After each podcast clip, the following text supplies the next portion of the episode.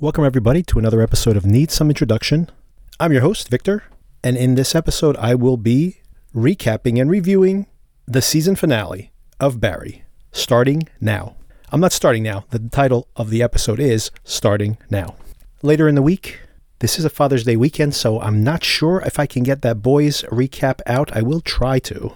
But there will be some episode there in the middle where I discuss things with my sister, have a conversation with her about this episode of Barry. I'm very excited to have that conversation with her. She's been watching it week to week with me. And perhaps later in the week, having someone come on and actually defend the Obi Wan Kenobi show, which will be wrapping up next week. So, not much longer to wait to see how that all turns out.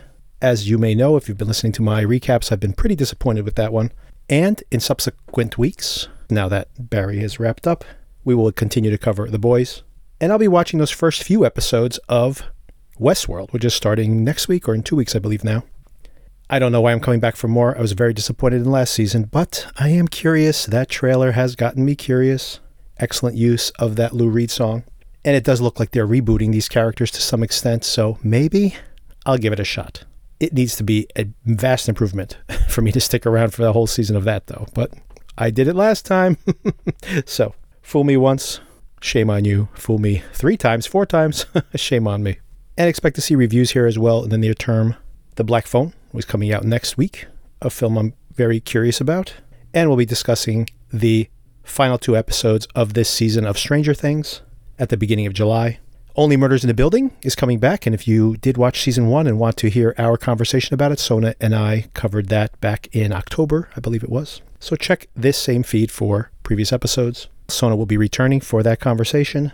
And most importantly, July 11th, when Better Call Saul comes back for its final six episodes. And Sona will be covering that series with me as well, once again. But there'll be plenty of content in the next month or so until that comes around, until we get there.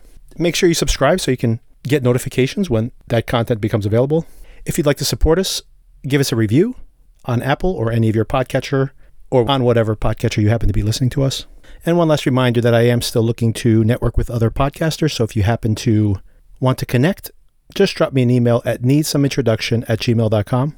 And of course, the easiest way to support us is to simply recommend us to your friends and family. It really is how we've grown our audience primarily. So, this is a relatively short episode, so I wanted to round it out with just some recommendations here at the top of the episode. Recommendation number one is a film that I think very few people have seen, but if you are a fan of black comedies that curdle into something much, much darker, a la Barry, I have a recommendation for you. It's on Hulu. The film is called Cheap Thrills. This is a low budget film from 2014. And basically, it's the story of, uh, I'd say, a 30 something he probably is, someone who is at a point in his life when he kind of thought he should have achieved something by now. And we're seeing him pretty much at the lowest point of his life. He has a young child at home and family commitments, and he's about to lose his job, I believe, or has already lost his job. And to delay the inevitable confrontation with his wife about all of this, he heads out to a bar where he runs into a friend of his, another 30 something. They probably went to high school together, I believe. And also a bit of a slacker, someone who really never made something of himself. And this is Pat Healy, if I haven't said that already, who is playing the main protagonist who's lost his job. And Ethan Embry is playing his friend that he meets, meets at the bar. And they pick things up, and everything's very friendly, but there's just a sense of tension. There's something between them that is not immediately clear.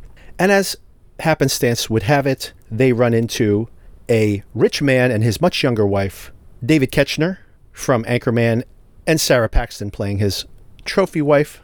And over the course of the night, this rich couple starts to dare them to do different things for money.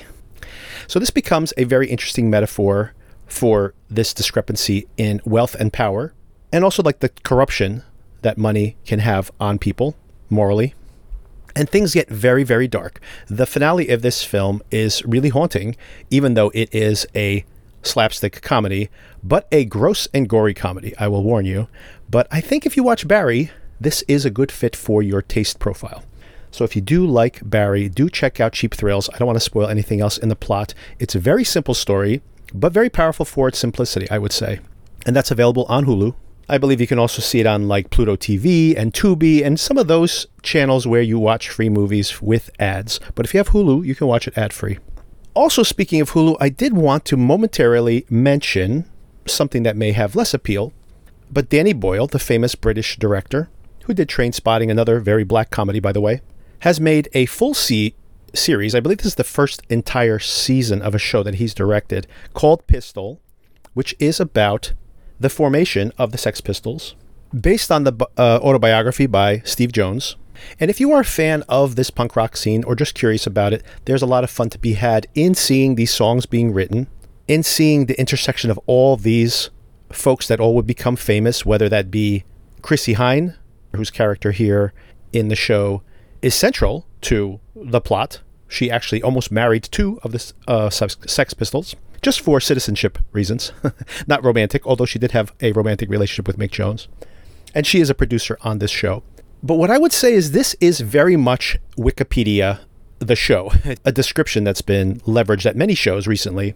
And honestly, you can take one paragraph of each one of the Wikipedia entries in the main article about the Sex Pistols, and they map to one show or one episode of this show, which means that uh, a lot of critics have been very critical of the show.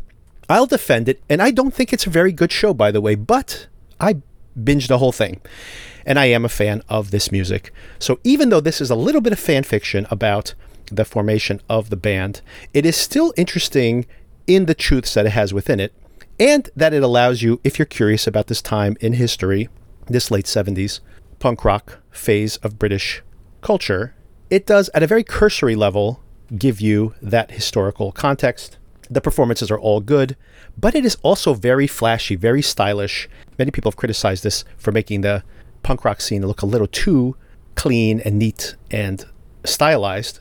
But I'll make two defenses of it. First of all, I would say that even though in retrospect, when you see those performances and you see what happened in those bars, it looks grungy and dirty and ugly to our modern eyes. I would bet if you were one of these 15 year olds that are forming your own band, this was glamorous to you. So, in their perspective, this was a glamorous time. The second thing I would say is that if you want to look at this show and be critical of it and say that it's turning punk rock into just a mythology and really just fashion, Malcolm McLaren himself, the mastermind behind the formation of the Sex Pistols, always saw them purely as fashion. He and his wife owned a fashion line eventually and owned multiple boutiques where they dressed up all these punk rockers. Their goal was to sell their merchandise. So it's not ironic that now this revolutionary music is the background music to Carnival Cruise Lines commercials. I think it always was the case. And even if it's completely unintentional, this series drives that point home. In the end, everything, every revolution will be co opted and turned into more marketing. So, like I mentioned, your mileage may vary, but if you are curious about the punk rock scene of the late 70s in the UK, I would recommend this. It will either give you some historical context to what happened there, or simply become a jumping off point for you to do your own exploration and find out much more interesting resources. For example, The Decline of Western Civilization documentary, which kind of goes into the punk rock scene of the late 70s, early 80s in much greater detail. So, once again, that's Pistol and it's available on FX. The entire thing came became available immediately last week, I believe. So you can binge the whole thing if you're curious, or sample one or two episodes if that sounds interesting to you. Okay, let's get into the recap. How much did they give you for Chris? Because he was an innocent, Barry. You gotta tell me right now, Barry. Why? Why, Chris? He was a sweetheart and he looked up to you. But you had to take him out, right? You need to tell me, Barry. Why, Chris?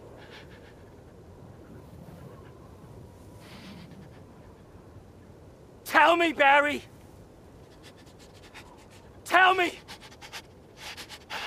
Tell me right now. Don't just fucking sit there, you fucking tell me with all of that out of the way, here we are at the finale of season three of Barry. Starting now is the name of the episode. And at this moment, when I realized what the title was, I thought we were going to have a very dark finale, similar to the finale of season one, when Barry speaks that starting now line. For those who don't remember, that is right after he's killed Detective Moss. We open Barry's on the beach, the same mind space he's been in since last episode, after he was nearly killed, drugged, and nearly killed.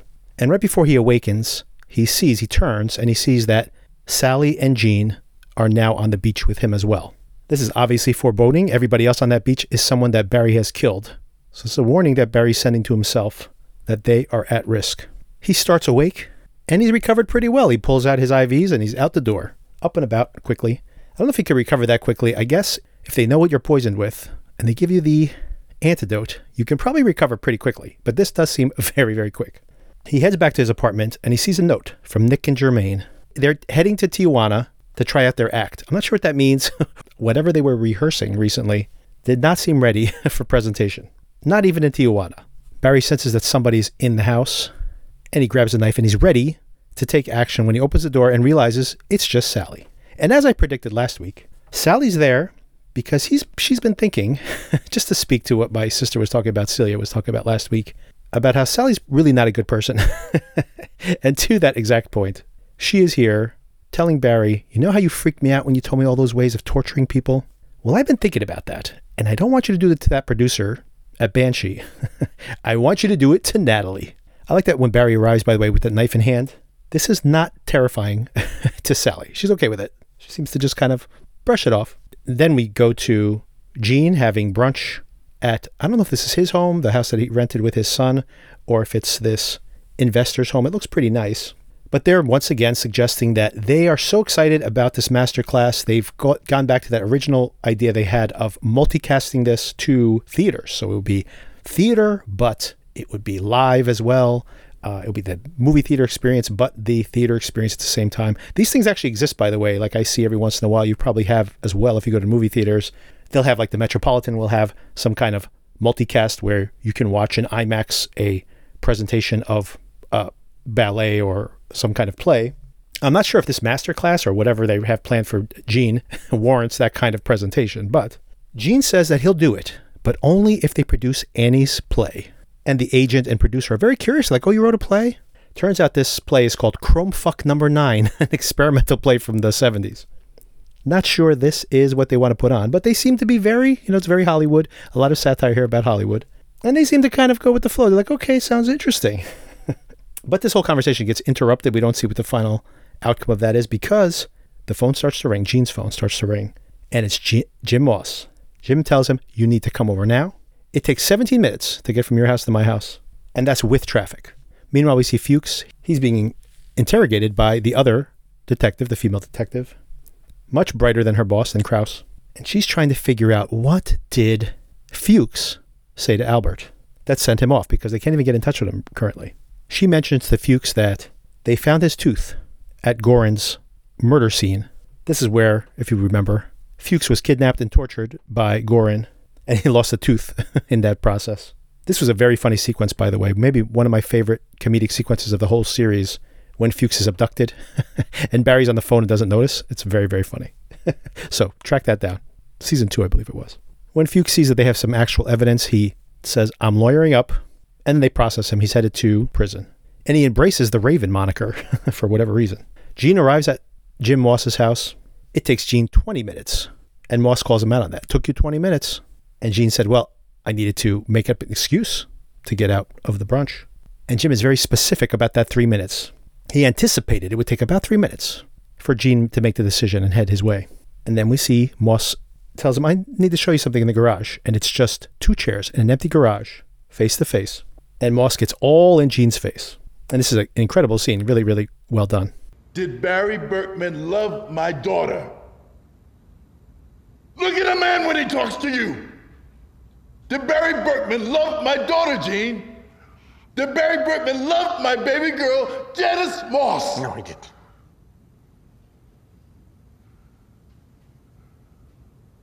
Why are you protecting Barry Berkman? I'm not protecting. Why are you protecting Barry Berkman? I'm not protecting. Did you love my daughter? Why are you protecting Barry Berkman?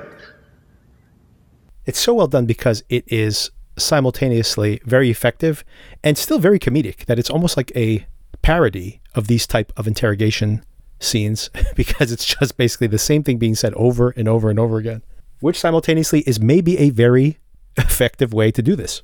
We cut back to barry and sally's conversation and suddenly behind him we see the one surviving biker from two weeks ago is standing in the doorframe barry turns around and he slugs him knocks him out cold Sally can take a hit better than uh, than Barry can. She gets hit multiple times here. This is a very rough scene for her.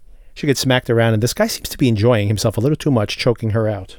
And at this moment, with Barry knocked out and with Sally losing her breath, I thought, oh my God, is this where we're going? Are we going to kill off Sally? Celia had actually predicted last week in our conversation that Sally could be the person who dies this week. But just as she's about to go out, the knife, the knife that Barry walked in with, apparently was, we don't know exactly where it was. It's either on top of that chest next to her or on the ground next to her, but it's within hand's reach. And she stabs him right through the neck and apparently into his eye. it is pretty gross. Like knife sticking out of his neck and the blood is building up in his eyeball and bleeding out. So she stabbed him through the eye from the back of his head forward, through, like through his jaw, basically. So yeah, a grotesque, slightly comedic. I mean, I guess what passes for comedy in this particular episode, which is a dark, dark episode. This is actually very well done. Not only this very surreal stabbing, but his reaction to it, where he's like very insulted that she has injured him, and also stumbles into the soundproof room where Nick and uh, Jermaine do their recording, and she goes in after him with an aluminum bat. And as she steps in, the door closes behind her, and it's very cool like that. Just as she's starting to beat him to death repeatedly, beating him bloody, the door closes, so it's all in silence. Barry wakes up, sees what's happening, and goes and pulls her out. She's covered in blood and he tells her, I did this. I did this. Please say it. You have to say it. I did this. She starts saying, I did this. And he's like, No, no, Barry did this. You have to say, Barry did this. You were never here. And he sends her away, and he's left behind to do the cleanup. Then we see Hank. This, as we mentioned in previous episodes, has been the most disconnected part of the plot is NoHo Hank and his relationship with Cristobal, and Cristobal being abducted down to Bolivia. And as disconnected as it is, it still is like a highlight of this episode, an absolutely bonkers cir- circumstance here Hank is still chained to the radiator. He wakes up. His henchmen in the adjacent room say that they've broken out of their chains and they're going to overpower the gunmen at their first chance. But the gunmen arrive with a tiger. I don't know what this thing is. Some kind of monster. it might just be straight up monster, by the way. This way this show this works. And basically goes inside there and feasts on them in grisly sound detail. We don't see anything, but we just see this, hear it.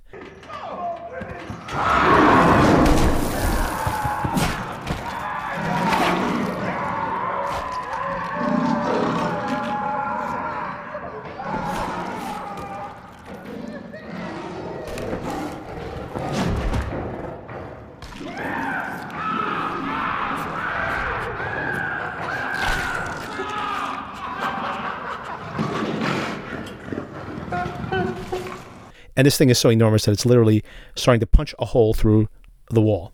The threat of this thing coming for him next finally lights a fire under Hank, who breaks out of his chains and just as one of the gunmen walks into his cell, overpowers him, takes the gun, and starts machine gunning through the wall, which kills this creature, whatever it was. We never see it. And then he heads upstairs to Cristobal's mansion. And he sees a painting on the wall. He sees, you know, in full detail that Cristobal has his family. And we keep seeing the lights flickering on and off and someone at the end of the hallway is dancing. And this whole bizarre circumstance keeps unraveling. There's a male stripper here dancing for Cristobal's, Cristobal's pleasure, supposedly, or, or pain in this particular case. And Elena is electrocuting him and speaking to him in Spanish, telling him, Is that what you like? And this extreme, extreme form of aversion therapy that she has come up with. Eventually, she has the stripper has to jump behind the piano and start playing piano. He plays piano as well. This guy's very talented. I'm not sure what this Craigslist ad looked like, but she really found herself a catch here. And then once again in Spanish, she is telling him, Don't you like me? Look at my lips, look at my body. And they don't notice that Hank is there. Hank kills them both, the stripper and Elena both. And then walks up to Cristobal and embraces him. And Cristobal is maybe a vegetable at this point, I'm not sure. But he does like seem to soften in Hank's arms. But then there's this look. I'm not sure what it means. I'm not sure what they're planting a seed here for but there's a look on Hank's face there in the last minutes. Is he dealing with the betrayal of Cristobal? Is he dealing with what are the consequences going to be of this whole of all these actions? not sure what he's thinking about, but something's on his mind there. And now we're near the end of the episode. Barry's disposing of this body. It's the sneak preview we saw last week of, well, who's getting buried in that grave under that tree? Barry's preferred place to dispose of these bodies. It turns out it was the biker and that Barry's burying him, but who has followed him to this very location? It's Albert. Somewhat conveniently, Albert allows Barry to escape. And he says, This shit has to stop starting now. Barry, listen to me. Calm down. I got a daughter. Her name is Elsie. She's eight years old. She wouldn't be here if you hadn't saved my life.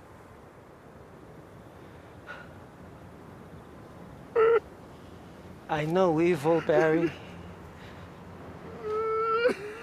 And you're not evil. But this has to stop. All of it's got to stop. You hear me? Just starting now.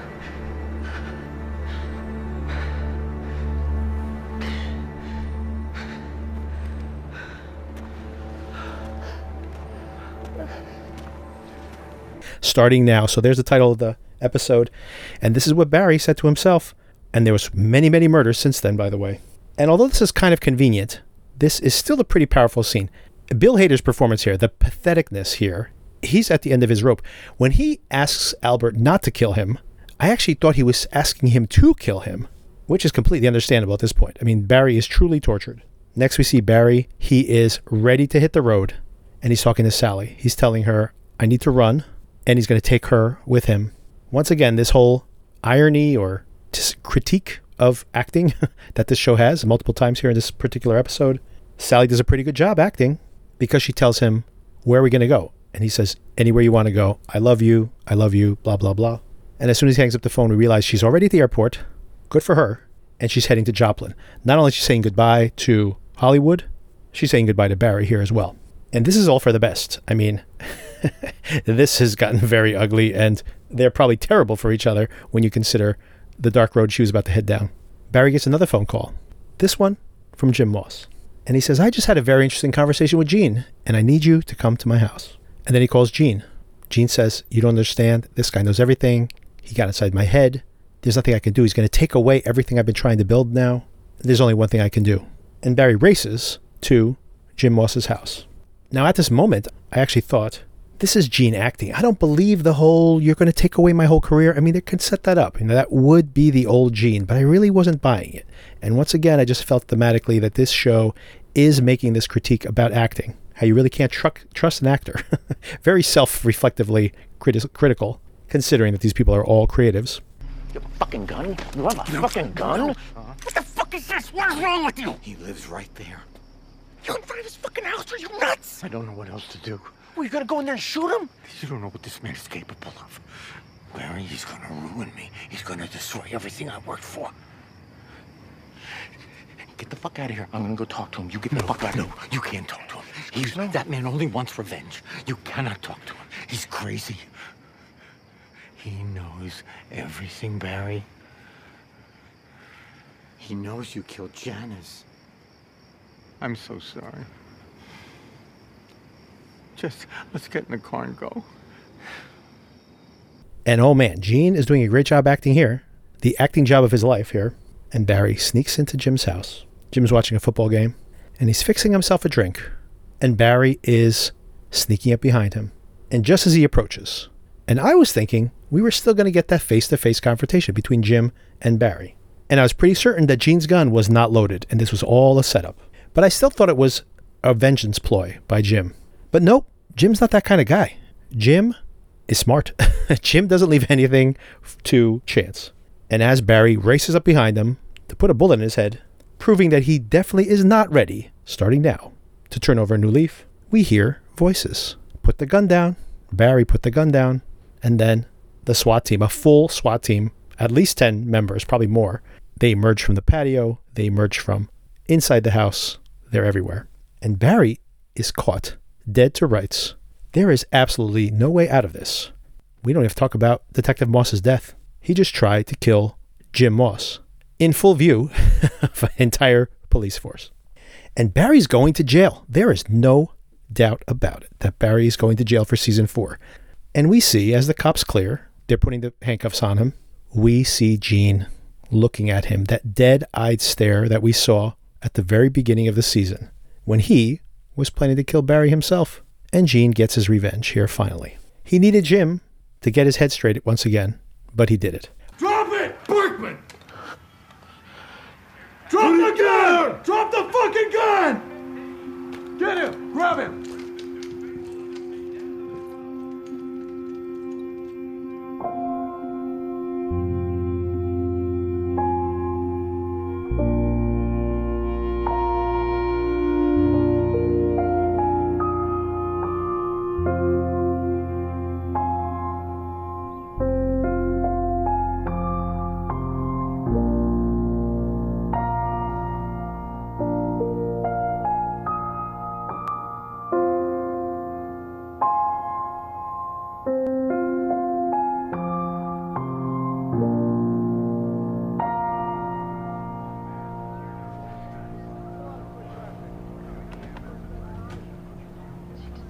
All right, season four.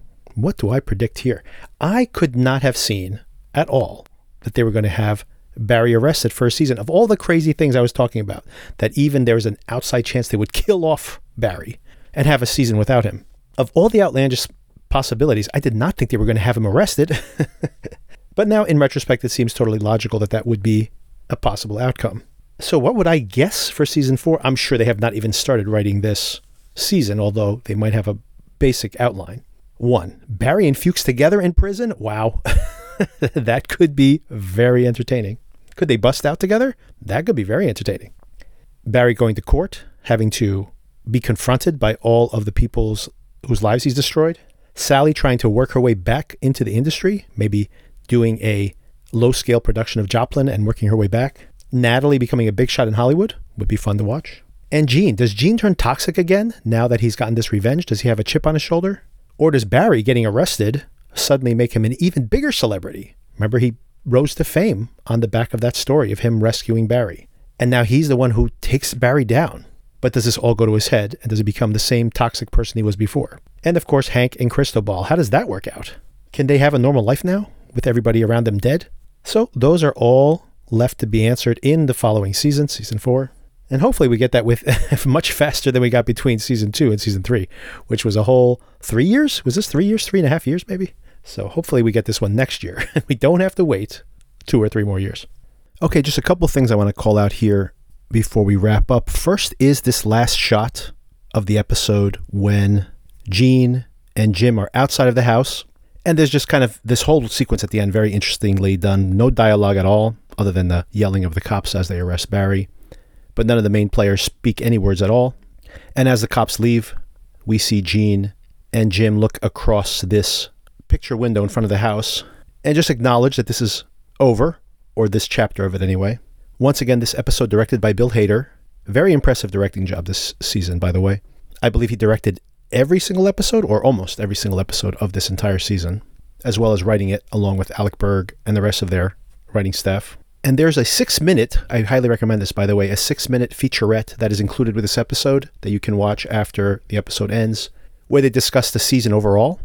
And Henry Winkler and the, the teams say some very interesting things about the shape of the season overall. And I believe it's in this, or it may have been in a separate interview, where Winkler mentions that Jim does not want to go back inside that house. So that's interesting that we're seeing this moment between these two men. Henry Winkler does wave and leave, and Jim just stands there by himself. And also in the same framing is a picture of his daughter near the front window, which of course is the catalyst for all of this. So, very interesting visual storytelling here.